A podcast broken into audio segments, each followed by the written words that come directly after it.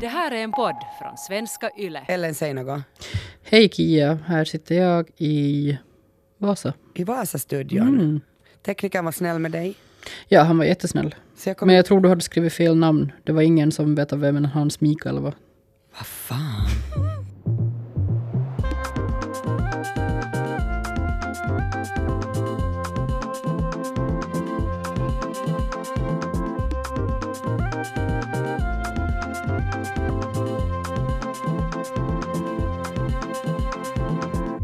Till Sällskapet, en kulturpodd med samhällsperspektiv. Varje vecka kommer vi att snacka om aktuella fenomen, tankar och händelser i samhället och i kulturvärlden. Sällskapet består av mig, Kie Svetihin, och åtta kulturpersonligheter som roterar varje vecka.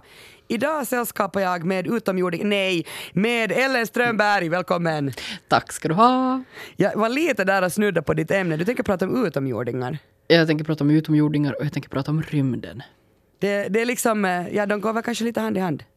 Ja, än så länge i alla fall. Vem vet? Men liksom rymden på grund av att På grund av att, eh, eller tack vare, skulle jag väl kanske vilja säga, tack vare att Pentagon släppt här för en stund sedan eh, filmer på vad de säger är UFOs. Jag ska prata om stil, eh, alltså ens egen stil. Då- Det, det, det handlar ju om mycket mer än bara kläderna. Eh, För, för mig handlar det liksom om min inre styrka och att, att jag kan på något sätt spegla min, min personlighet i min stil. Eh, Och jag tänker ta utgångsläge i tv-seriernas värld. Otroligt kul. Du som också var med på 90-talet, minns du den här liksom alien-trenden som pågick på 90-talet? Om jag minns... Var alltså, du en av de lyckliga få som hade en sån här uppblåsbar alien i ditt rum kanske till och med, eller i din lägenhet, jag vet inte. Nej, det hade jag faktiskt inte. Inte jag heller, men jag ville väldigt gärna ha en. Men när jag var liten så kommer jag ihåg att, att det, där, det mest spännande och skrämmande i hela mitt liv, det var den där serien V. Mm, den har jag inte sett, men den är ju också liksom, men den kom inte från 80-talet redan. Det kan hända att det är alltså 80 Jag kommer bara ihåg att jag Ja, fick titta på den med mamma och pappa på vilken kväll det nu var och det där, den satt såna skräckspår i mig att jag fortfarande är mörkrädd. Mm, jag har lite samma uh, upplevelse, men med Arkivex eller X-Files som det då heter. Och det var ju kanske en av de här, liksom, vad ska jag säga, en av huvudorsakerna till att uh, utomjordingarna var så trendiga på 90-talet. Att Arkivex, eller X-Files. Eh, och det har jag ju väldigt varma känslor för speciellt. Eh, det är ju roligt att du också ska prata om stil idag för att det finns ju få stilikoner inom tv-världen som Dana Scully, alltså? Agent Dana Scully. Ja, Jag måste fundera hur hon såg ut. Men alltså, nu måste jag, och du måste också nu på något sätt väcka mitt minne för hur länge pågick eh, X-Files? Liksom att, hur, kunde hon byta stil där? Var det många år? Det var ju många år och sen gjorde de ju en reboot för kanske inte jättelänge sedan som jag faktiskt inte har sett. Men eh, jag skulle säga att hennes stil och serien var bäst de här första kanske fyra, fem åren. Och det var ju i mitten av 90-talet. Nu vågar jag inte säga exakt årtal men, men eh, det var ju Arkivex och sen fanns det en sån här ganska halvtassig tror jag. Jag har inte sett den sen den var, den var aktuell men, men eh, Tredje klotet från solen hette den på svenska. Third Rock from the Sun. Ja, kan. Med vet. där Joseph Gordon, säger man Lewitt? Lewitt? Lewitt? Jag vet inte. Eh, gjorde, vad heter det, slog igenom. Och det var ju ganska... Jag vet inte om den var en stor komediserie eller om den bara gjorde stor inverkan på mig. Men det, det handlar liksom om en familj utomjordingar som tar mänsklig form och kommer till jorden och sen ska de försöka vara sådär Haha, människor äter. Vad konstigt, typ. Jag, jag har faktiskt också sett den. Jag, jag tar ju alla de här referenserna för att eh, det här är ändå så pass gamla serier att det är liksom före streamingtjänsternas tid. Precis. Så, så då, det, det låter ju helt galet nu, när- faktiskt när jag tänker på det också. Att, då så hade jag tid, alltså jag hängde med i alla, alla serier därför att det kom så få. Så man Ja, men det liksom fanns ju tiden. liksom två serier så att det var inte så svårt att hänga med i dem heller. Men ehm, ja, men jag, jag, liksom sådär, jag, jag känner personligen att uh, utomjordingen har fått stå tillbaka lite, den, kanske det här århundradet som vi inledde för 20 år sedan eller så. Att det har varit väldigt mycket fokus på vampyrer kanske först och främst, men också lite så här zombies och varulvar. Och det känns ganska, jag börjar känna mig ganska som färdig med den, vad ska jag säga, eh, faunan, eller vad man nu, ja. Eh, jag skulle vara som, liksom redo för utomjordingens comeback. Och vilken tur då att eh, har du följt med har du följt med Pentagon tänkte jag säga, men eh, vet du vad Pentagon har släppt här i vår? Det börjar väl nog vara ett par veckor sedan. Ja, alltså jag har nog faktiskt följt med det här därför att, att uh, det är ju jätteignorant att, att inte liksom intressera sig för, för, allt, för, för rymden, alltså för, för allt annat liv utom mitt eget då. Vad är det Pentagon har gjort? Pentagon har alltså släppt för, eh, som sagt var det börjar vara några veckor sedan, kanske till och med någon månad, så släppte de tre korta filmer på vad de säger är UFOs, alltså Unidentified Flying Objects. Och de går ju inte så långt och säger att det här är utomjordingar som är här i sitt flygande tefat. Men de, går, de säger liksom att det här är oidentifierade flygande objekt. Alltså, eh, och de har inte kunnat liksom de har inte kunnat fastslå vad det är. Och de, jag menar om inte Pentagon kan göra det, jag tänker att de, kan, de har väl alla resurser i hela världen. Så jag menar om de säger att det här tror vi kan vara liksom besök från yttre rymden. Så då får man väl liksom, då tycker jag att man kan som privatperson eller privatspanare äh, säga att det här, det här är mer eller mindre bevis för utomjordingar. Att de finns. Men alltså, anser du dig själv vara en privatspanare när det gäller så utomjordingar? jag är inte med i någon förening på det sättet eller sådär, men uh, jag skulle, alltså skulle jag hitta en, i, vad heter det, jag säger som, jag, igen för att återknyta till Arkivex, jag säger som uh, Mulder i X-Files att I want to believe. Um, och det är väl ungefär den hållningen jag har med ganska mycket i livet. Jag tycker det är mycket intressantare att gå igenom livet om man tillåter sig själv att tro på utomjordingar och spöken och allt möjligt sånt. Men, det blir liksom men, lite kulare att leva. Det kan ju låta banalt alltså, uh, tycker jag, både att, att säga att man tror på utomjordingar och säga att man inte tror på dem. För på något sätt är det ju, alltså, igen, jätteignorant att tro att vi är de enda i hela liksom, mm. universum som uh, på något sätt skulle ha, liksom att vår planet är den enda som har levande Nej, alltså det, jag tänker, alltså det, det, är väl en ganska sådär generell uppfattning om att tro på att det finns liv utanför jorden, så är väl, alltså man, man buntas kanske inte ihop med, eller man kanske, ba, man kanske inte riktigt läggs i samma knäppjöksfack som när man säger jag tror på spöken. Alltså då blir folk lite sådär, äh, okej, okay, mm, have fun. Men om man säger sådär, ja men jag tror att så här, utomjordingar kan finnas, så då är folk sådär, jo, no, mm, jo. Mm. Alltså, så att det är kanske, man kan kanske inte riktigt jämföra. Men jag tycker det är jättespännande att, äh, att de här filmerna har släppts. Och det är ju liksom, det är så tre svartvi, svartvita, ganska korniga filmer. Äh, med lite så här ljussken. Det skulle också bara kunna vara liksom vet du, jag vet inte, en ficklampa i fjärran. Det är ju inte, för i så fall skulle Pentagon veta det. Men, äh, men ja, det är ju som inte, det är ju tyvärr inte en liksom silhuett av en sån här uppblåsbar alien som liksom kommer så här långsamt gående mot oss, utan det är ju som, ja, jag tycker det skulle vara plats för utomjordingen att göra comeback liksom med populärkulturen också. Jag saknar liksom ett, Eh, jag är som, jättetrött på liksom hela den här liksom fantasy-trenden på sätt, eller trend är väl att ta in och kom, nu kommer det en massa nördar som kommer till vara så det här är inte en trend, det är en subkultur som finns överallt och hela tiden. Och det är väl helt sant. Men jag skulle som i mainstream populärkulturen ska jag säga, så skulle jag vara, tycker jag det skulle vara trevligt med lite utomjordingar. Jag är ganska trött på mänskligheten.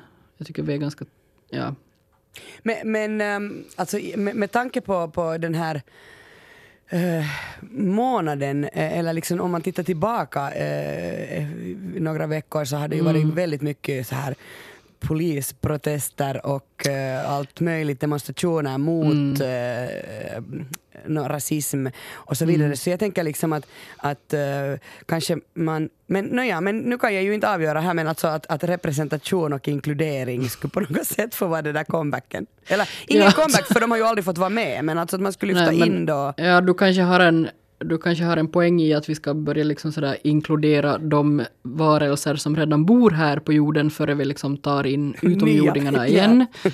Ehm, Nej, förlåt att jag låter så tråkig, bara, men Nej, nej, men det var, alltså jag tänkte liksom också komma till det som sådär att okej att jag gärna ser att utomjordingar kommer tillbaka i populärkulturen. Eh, gärna i form av till exempel Joseph Gordon-Lewitt för att han är ganska söt. Men, men också som... Eh, men jag, jag tänkte liksom, eller jag satt och funderade igår inför det här att, eh, att hur skulle det liksom, ett som ett så här tankeexperiment att om en utomjording verkligen skulle komma till jorden just nu, att liksom en äkta utomjording landar här nu, till exempel i Vasa där jag sitter. Eh, tror du, alltså, och tror du liksom att den här utomjordingen skulle, som, skulle den tänka att mm, skön planet, här vill jag vara? Eller eh, hon liksom, har du någon gång tänkt på det? Ellen, nej. Men nu ska jag tänka på det. det där, eh, jag tänker att om man nu landar i Vasa så blir man säkert sådär, mm, skönt, jag är i staden där solen alltid lyser. Ja, okej, Vasa var kanske ett dåligt exempel, men mer liksom jag tänker att om man som främmande art kommer hit och bara sådär, jaha, nej okej, det är liksom sådär, uh, mördar vissa människor här redan, att jag kanske, jag tror inte att man som utomjording skulle känna att här vill jag stanna. Ett vilket inkluderande samhälle. I varje fall kunde vi ju berätta, liksom, eller laga en sån brasklapp på jorden, att Mm. vi tycker inte om andra än, än vita människor och det är de enda vi släpper i varje fall fram. Och Mm. helst ska man också vara en man. Ja. Så jag vet jag tror inte att vi som, jag tror inte att vi som kollektiv, mänskligheten är riktigt redo för att ta emot utomjordingar som IRL, så att säga. Nej, det Men- kan nog hända, men är, kunde de vara redo för oss? Alltså det kan ju hända att de är mycket mer intellektuellt utvecklade och liksom ser oss som någon sån här tjafs liksom. Kan Alltså de bara kanske skulle kunna komma hit och liksom styra upp det bara Ja. vara sådär. Nu, li- lite sådär som att, som när en extra, jag vet inte, uh, barnträdgårdslärare kommer in till, det heter väl inte barnträdgårdslärare något mer, det heter väl någon slags förskolepedagog eller någonting. Så jag säger, ja. Eh, Mm. ja, som kommer in och är bara sådär, nu slutar ni bråk, nu sitter ni här och sen är ni tyst och så läser vi en saga. Go on. Uh, ja, nej men uh, alltså, men jag skulle som gärna kanske se liksom en... Det är ju som väldigt sådär, de rebootar ju en massa filmer och serier och sådär och jag tänker liksom en ny E.T. Inte för att den är gamla behöver förbättras men alltså, ja, jag ser fram emot, jag skulle också liksom lite vilja efterlysa, nu ska jag inte säga att jag har stenkoll, men jag skulle vilja ha in utomjordingen kanske till och med i finlandssvensk litteratur. Vad tror du om det? Ja. Kjell Westö kanske kan skriva en ny sån här där vi en gång susat förbi i vårt flygande tefat eller någonting. Vänta, jag måste, jag måste hosta. Sorry. Hör du, vet du om att, att eh, Tom Cruise, eh, Tom Cruise Tala om utomjordingar. Tom Cruise kanske är en utomjording. Vet du, det är det jag tror faktiskt, här, här nu vet jag, spaningen. Mm. Det är så här att jättemånga av våra skådisar är redan utomjordingar. Och det, det är liksom, de har bara varit här med oss jättelänge, de bara fejkar. Eh, Ah. Tom Cruise kunde vara en sån, nej men på riktigt så är det så att, att Tom Cruise tillsammans med kändisentreprenören Elon Musk eh, kommer att göra ett filmprojekt där man alltså Mm. ska filma ute i rymden. Mhm. Alltså, which has never happened, därför att man alltid varit inne i någon eh, studio. Alltså alla Star Wars-fans, believe it or not, men det händer inte ute i rymden. Eh, men nu är det så att, att tillsammans med SpaceX och NASA så gör de ett filmprojekt. Och det ska bli ett actionäventyr förstås. Eh, och ingen studio är inblandad. Men alltså, för det första, jag är som 0% förvånad. Alltså Tom Cruise och Elon Musk tillsammans. Det är klart att de ska filma i rymden. Det känns som sådär, uh, gud vad tråkigt. Men jag blir då bara sådär, uh, varför måste Elon Musk vara en karikatyr på sig själv? Ja, det är också sant. Eh, men vet du vem som är ännu mer karikatyr på sig själv? Det är nog Tom, Tompa Cruise. Han det där kommer att göra, alltså ni vet ju att han gör alltid sina stunttrick själv. Så Och är han lite, får han in det i varje intervju? Bara att sådär, ja by the way så har jag ju själv kastat ju mig från det här huset. Ja, eller från den här planeten till den Det skulle, här. som, det skulle som vara mera, jag vet inte, mera beundransvärt om man aldrig skulle ha nämnt det och det bara skulle liksom komma fram någonstans vid sådär. Förresten, vet ni att Tom Cruise har gjort alla sina stunts de här senaste 50 åren eller hur länge han har gjort film? Sådär. Och inte bara som att det är liksom typ hans grej. Det står ju mer eller mindre på hans t-shirt att jag gör alla mina stunts själv. Ja, no, ja okej. Han är ju lite sån ja, som trycker upp det i ditt face. Mm. Ehm, Men jag vet, min, min slutsats är väl kanske lite sådär ja till utomjordingar, men kanske framförallt ja till att vi lär oss ta hand om äh, människor här först. Men äh, ja, inkludera alla, också kan vi bara börja ta hand om mänskligheten så att vi kan börja välkomna utomjordingarna? För jag, jag, liksom, jag skulle vara som personligen redo för att, jag vet träffa lite nytt folk. Amen. Eh, Jag ska prata om stil, eh, egentligen för att jag aldrig har tänkt att, eh, att jag är en sån som eh, bryr mig om liksom, min stil. Men sen insåg jag att det är ju mitt allt. Alltså det är ju liksom, det är, min, det, det är ju så, den avspeglar det inre i mig, så är mitt yttre. Alltså jag, menar, jag klär ju mig så som jag är. Ja. Och nu på våren så hade Dagens Nyheter en helt utsökt artikel om Angela Merkels flera hundra olika kavajer. Um, aldrig tidigare så hade en kvinna haft chans att bli landets nästa kansler och aldrig tidigare hade en toppolitiker visat att hon saknar både stil och flärd. Och alltså då när hon blev eh, invald så uppträdde hon jätteofta så här, hon, hon hör, hör till de tyska eh, kristdemokraterna. Och då hade hon så här okammad pottfrisyr, fotriktiga skor, jag älskar fotriktiga skor, jag skriver så under det här. Och sen så här säckiga blusar av DDR-snitt. Och, och det var liksom faktiskt så att ingen, ingen orkar så jättemycket bry sig om att, att hon har haft Helmut Kohl som mentor, hon tog över Europas tyngsta land. Allt kretsar kring hennes hopplösa klädval. Givetvis. Och man kallar henne alltså sånt här som hösäck och mjölkflicka.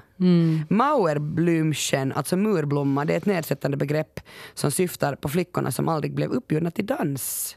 Så kallar man henne. Jag fick också lära mig när jag bodde i Tyskland att, att eh, det, har, det gör ju skillnad på alltså det, de eller das. De är feminina ord och der är maskulina ord. Och så fick jag också lära mig att Merkel är das. Ah, gud vad fräckt. Jättekul. Nå, men där kan Verkligen. riktigt se sig. Uh, vår förbundskansler uh, Angela Merkel, vår, Tysklands då, men, men jag tycker hon är så jävla cool alltså, den kvinnan. Hon uh, vände sig i varje fall till en stylist, Bettina Schuenbach. Och det där, uh, hon är alltså jätte, jättekänd uh, i Tyskland, kanske inte så känd utanför då, men hon eh, reser jorden runt och, och, det där, och syns i tv-sändningar över hela världen för hon har liksom försett tyska tv-moderatorer och skådespelare med såna här hett skräddarsydda plagg. Och hon säger till exempel själv att hon, hon älskar färger men hon klär sig alltid själv i svart för att hon inte vill ge sina kunder några konstiga idéer. Men är det inte allt, eller är det, är det brukar inte vara lite så med designers så att när de liksom kommer ut och vinkar efter att de har haft någon sån här jättespektakulär show så står de där i typ jeans och en vit t-shirt och så är man sådär jaha. Alltså där såg du ut. Alltså faktiskt måste jag säga, eh, jag såg här i veckan, så de har ju öppnat nu den här Um, Sara Danius uh, kläder är nu, det finns en, en utställning eh, av alla hennes eh, fantastiska klänningar eller kreationer. Och, och den här, eh, hennes stylist, så, eh, han var exakt just sådär, bara i någon skitig t-skjorta och sån här snedhängande, han har så jättedålig hållning. Jag tycker att stylister har ofta dålig hållning för de sitter så mycket och syr. Så, så jag var också sådär wow, där står han bredvid Sara Danius. Nåja, men ehm, den här Merkel-kavajen, som är liksom det hon gjorde, eh, den är alltså nu, numera världsberömd. Det är alltså en grundmodell i olika utföranden. Den har tre eller fyra knappar och de är alltid knäppta. Och den kan vara med eller utan krage och den är ofta insvängd i midjan. Och det här gör liksom att, att hon, hon, kan, hon har alltid, varje dag vet hon, alltså hon har så många olika färger så hon bara så här, hon vet alltid vad hon ska sätta på sig, hon bara väljer färg. Skönt, Och så det- skulle jag vilja ha. Ja, och det är ju skönt också på det sättet att veta att, att hon tar också nyans efter tillfälle. Grönt för klimatmöte, blått för ut, ubåtsbesök och knallrött i regeringsförhandlingar. Många ubåtsbesök har hon årligen, är det många? Jag, jag antar det. Mm, okej. Eh, och sen, uh, ja man undrar vad hade hon man för coronafärg? Det, man borde kolla upp det. Hon har alltså också olika Alltså, jättespännande, hon har olika för olika liksom, maktmän hon, hon träffar. Hon träffar Putin har hon oftast eh, rött. Okej. Nåja, men eh, jag funderar nog alltså eh, supermycket på liksom att, att varför spelar det så jättestor roll då, eh, stil? Och det är det här som den här hennes eh, märkesstylist säger då att, att eh, din personlighet eh, avspeglar din, din stil. Och då tänkte jag så här, men har jag blivit påverkad på något sätt av eh, man blir ju påverkad av populärkultur. Alltså jag blir jättepåverkad av det som kommer emot mig till exempel på Instagram. Äh, människor som klär sig på ett visst sätt. Men, men visst äh, följer jag ju också tv-serier. Alltså jag menar, vilka tv-serier har påverkat min stil? Mm. Känner du igen dig här, Ellen? Absolut, jag ska också våga påstå att jag tycker att sånt som inte är gjort för att inspirera eh, som huvudsak ofta är mer inspirerande än liksom det som ses som...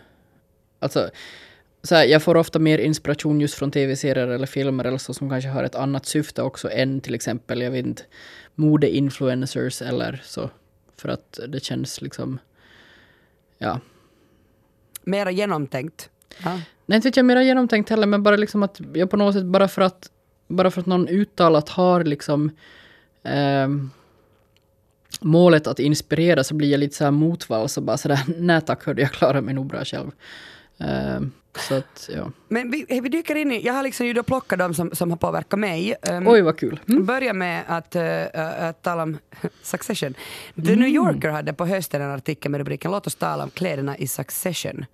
Och, och det där, där påvisar de faktiskt alltså att hur små, små, små, små nyanser i fråga om snitt och kvalitet och färg på en kostym kan utgöra en jättestor skillnad i hur man uppfattas i en, i en sån här typ av miljö där alla är livrädda för att, för att avge liksom ens lite, lite indikation på svaghet. Mm. Eh, är du bekant med Succession? Ja, jag har sett åtminstone första säsongen, men jag har inte sett allt. Det alltså eh, handlar om, om eh, eller skall väl vagt handla om Murdoch-imperiet. Och det är liksom sån en drama, dramakomedi eh, med alltså väldigt starka, stora stråk av svart humor. Och seriens kostymör, så eh, hon liksom, hon, hon jätte, alltså fingertoppskänsla för hur man kan spegla klass och makt på ett så subtilt sätt att man inte märker det. Så då vill jag prata om Shiv, eh, Shivan, alltså Shiv Roy, den här enda dottern i familjen. Så i takt med att hon blir allt mer engagerad då i familjens företag så byts hennes mönstrade koftor ut mot liksom en, en garderob med enbart enfärgade polotröjor och byxor med hög midja. Och det mest spännande är att hon klipper sitt hår också i sån här bobcat. Uh, bobcat är liksom den frisyren som är sån här med page och sen klipper man det kort här bakom. Alltså en Karen-frisyr. En Karen-frisyr. Och den där frigjorda kvinnan klippte håret kort, så den har liksom också en, ett maktbudskap. Och, och, och till exempel så säger man att, att eh, under eh, amerikanska eh, Emmy-galan nu eh, så dök det upp 17 skådisar som hade olika varianter av, av den här Bobcat. Så, så det, det, det spelar också roll. Också Ivanka Trump klippte sitt hår så. Kan man säga. Aha. Okej, men vi går vidare. Eh, andra stilbildande serier. Um, skulle jag säga att Normala människor uh, skulle också, alltså, eller den vet jag att det är en stilbildande serie. Jag vet inte om jag själv liksom tar Oj, vad kul att tog upp den, ja. Um, ja, jag antar, alltså, skri- baserad på Sally Rooneys roman um, och nu då finns den också på bland annat Arenan som tv-serie. Ah, Du har sett den? Vi håller på att se det med min man och jag tycker att den största behållningen hittills, där, jag tror vi har sett hälften nu, är Marianne, huvudpersonens pannlugg och hennes örhängen. Se nu, Eh, se nu. Alltså varför det? För att det är liksom den perfekta pannluggen. Det är den där pannluggen man alltid vill ha när man själv sitter, står och klipper i vässan och bara nu ska jag ändra mitt liv. Jag börjar med mitt hår.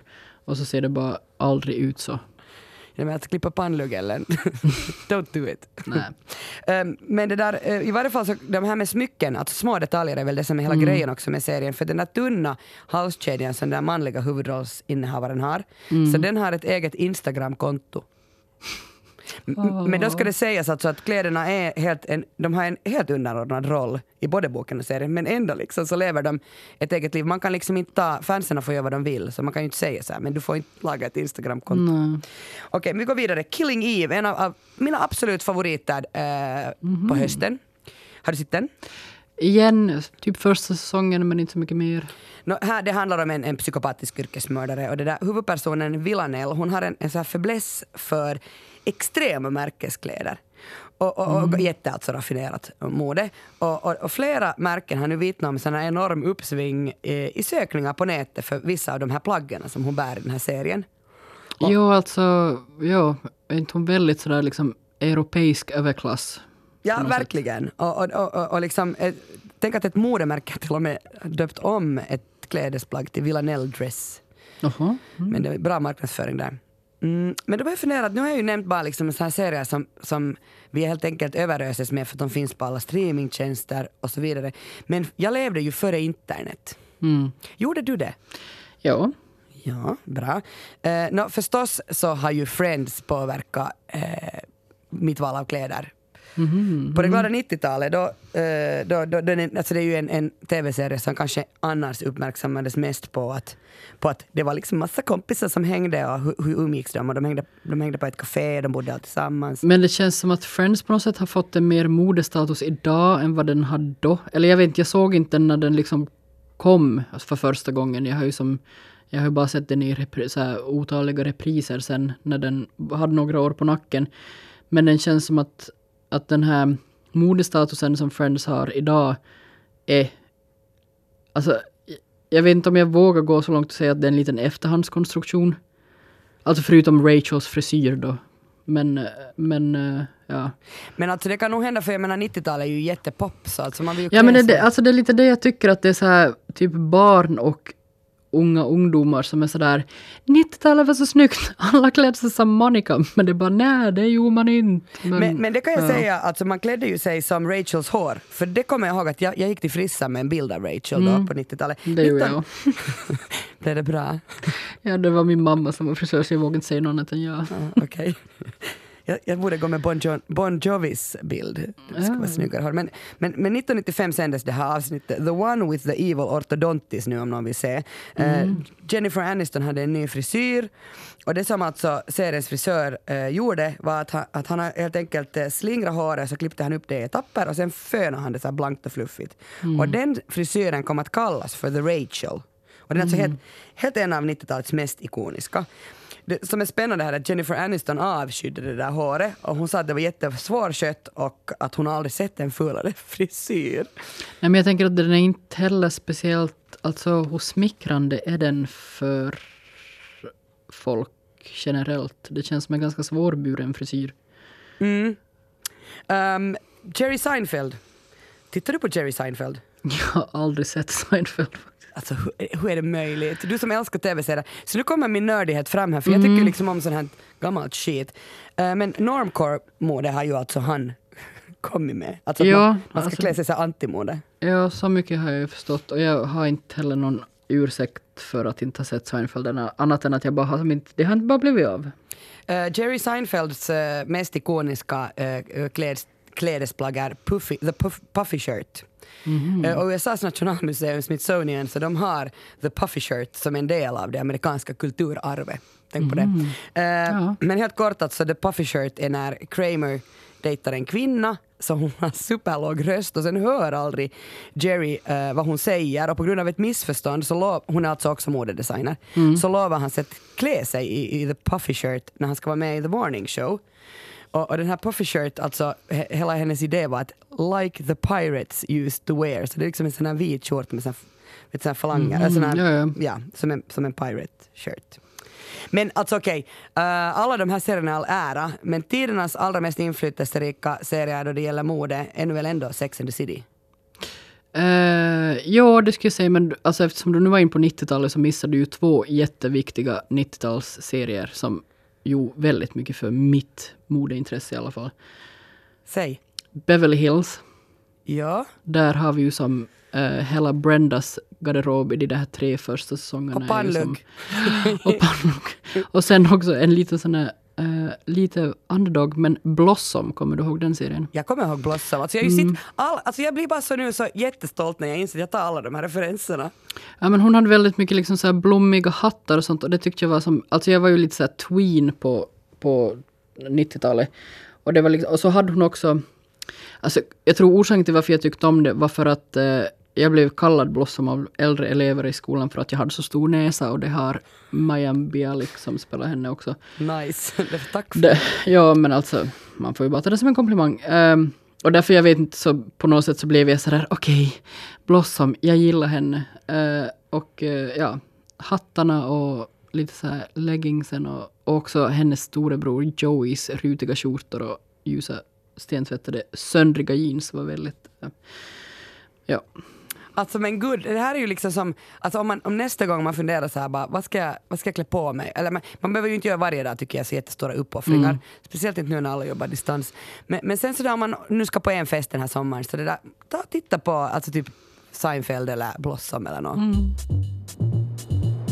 Jag eh, tycker att vi tar och funderar på lite kulturtips. Eller egentligen Ellen är jag intresserad av att veta att har du just nu på gång något kulturellt eh, som du inte riktigt kan släppa? som jag inte riktigt kan släppa. Eh, jag har faktiskt eh, eh, en av mina favoritartister, svenska favoritartister, Little Jinder, har släppt ett mixtape, tror jag, för, ja, nej, bara för några dagar sedan. Som är i vanlig ordning när hon släpper någonting så är det jättebra. Och hon är en sån här artist som, det här mixtapet heter Unreleased Romances, tror jag. Eh, och ehm, hon har liksom de här, hennes tidigare skivor eh, har varit svenskspråkiga men det här mixtape är engelskspråkigt. Eh, och eh, det, jag tycker bara hemskt mycket om henne och varje gång hon släpper något nytt så blir jag sådär, varför lyssnar inte jag mer på Little Jinder? Varför är inte hon en, eh, varför är inte hon en av de första jag nämner när folk frågar favoritartister? För att jag tycker att speciellt, jag vill också tipsa om henne speciellt nu för att jag tycker hon gör liksom underbar sommarmusik. Så där att man bara vill så här, cykla runt i sommarnatten och höra på henne. Och kanske till och med vara lite sådär småberusad. Men alltså, vad är det för, för typs musik? Eh, pop. Pop? Ja, alltså jag är jättedålig på så här genrebestämning. Men, men alltså ganska så här rak pop skulle jag säga. Lite ganska så här drömmig pop, typ. Jag har, jag har aldrig ens lyssnat. Det här, jättebra, tack. Ett tips, ett Ja, sommartips. och också hennes liksom svenska skivor. Eh, jag tycker hon är, hon är sorgligt underskattad. Um, jag tänker tipsa om eh, en barnbok. Mhm. Ehm, en, en det där barnbok som jag faktiskt inte kan släppa. Ja, och det här gäller inte bara den här veckan, det gäller kanske sen den kom ut. Så det där läser jag den för mig själv. så bra med barnböcker, de är så korta så man kan läsa dem Ja. jättesnabbt. Um, Är det en trend att känslor får ta allt mer plats i bilderböcker idag? Nu tänker jag fråga dig, du är ju ändå författare och skriver en barnbok som bäst, eller kanske ni är färdigare än whatever, men, men du kommer ju ut med en barnbok. Alltså ska man nu då just skriva om, om, om känslor eller?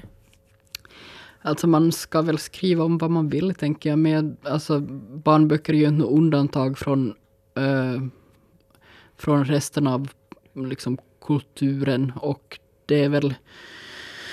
Det känns ju på något sätt som att vi har gemensamt beslutat oss för att liksom, Mm, jag vet inte, slå sönder ganska många så här tabun kring psykisk ohälsa och eh, typ att prata om som känslor generellt, det är väl inte det, vår bästa gren som finnar, skulle jag säga. Ja, jag skulle säga att folk är ganska intresserade av att både läsa och prata och skriva om känslor just nu. Jag hör att eh, nu den här mobben där ute skriker vilken bok är det då? Nå och nu ska jag berätta, det är Min svarta hund av Sanna Tahvanainen och Jenny Lukander. Jo, Har du läst den? jag har läst den. Alltså den var så bra att när jag läste den första gången så började jag gråta. Det kan hända att jag var full. Men, men ändå, varför läste jag en barnbok full? Det får vi ta i ett annat avsnitt, Kia. Men alltså det som, det som alltså är med, med, med barnböcker är, är det så här att, att jag tycker att nästan alla barnböcker är dåliga. Mhm. Alltså, du har liksom sådana så här tydliga sådär, det här tycker jag inte om, det här tycker jag Det är om. så svartvit. Men därför att barnböcker är så svåra att skriva. Jag menar det är ju på riktigt en jättesvår konst. För att så, du ska kunna tillfredsställa barnet och du ska kunna tillfredsställa föräldern. I varje fall när det gäller den här, min konstiga familj, för alltså det är jag som läser. Ja. Och om jag inte förstår eller är intresserad eller bara tycker att det är skit så det där läser vi. Jag, lä, alltså jag, vill, inte, jag vill inte läsa sen mera. Mm. Och det där, eh, det är som Sanna Tahvanainen och Jenny Lukander är ju alltså en av, våra främsta eh, illustratörer i Finland. Men, men Sanna Tahvanainen har alltså skrivit också Kurre Snobb och Popcornen som kom för några år sedan. Lena Frolander Ulf var då eh, illustratör. Det är också en fantastisk bok så jag antar ju liksom att det, det är någonting med Sannas sätt att skriva som jag bara älskar. För hon lyckas liksom Eh, hur ska jag säga, hon skriver liksom eh, som det skulle vara en roman, men ändå är det liksom jättesparsmakad text.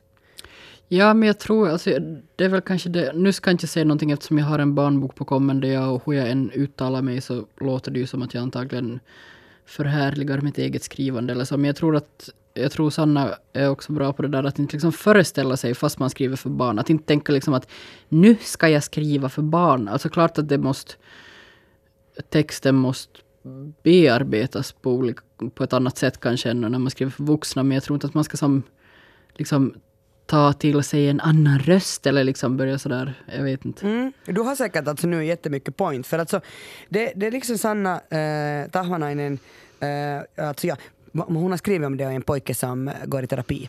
Eh, Mm. Och det, där, och, och liksom, ja, det handlar mycket om känslor. Eh, och det där det hon gör, alltså, när jag säger att, så att hon skriver som en roman, men det är ändå jätte, alltså, det är ju en barnbok, så den är ju liksom inte, inte så mycket text. Em, jag ska ta ett exempel. Jag heter Leonard. Mamma ville att jag skulle heta Winston. Pappa höll på Churchill, så det blev Leonard. Mamma och pappa älskar England. Sir Winston Leonard Spencer Churchill var Englands premiärminister. Vi avslutar den här podden. Det är ju så här va, när man har jätteroligt så måste man tyvärr sluta. Men eh, här kom ju en massa eh, tips på vad man kan titta på, läsa eller bara skåda upp mot himlen om man vill se några aliens. Ehm, jag tackar för sällskapet den här gången. Tack Ellen Strömberg. Tack ska du ha Kia. Och den som gör podd med mig nästa vecka är Elmer Bäck. Vi hörs och ses då. Hej då! Hej!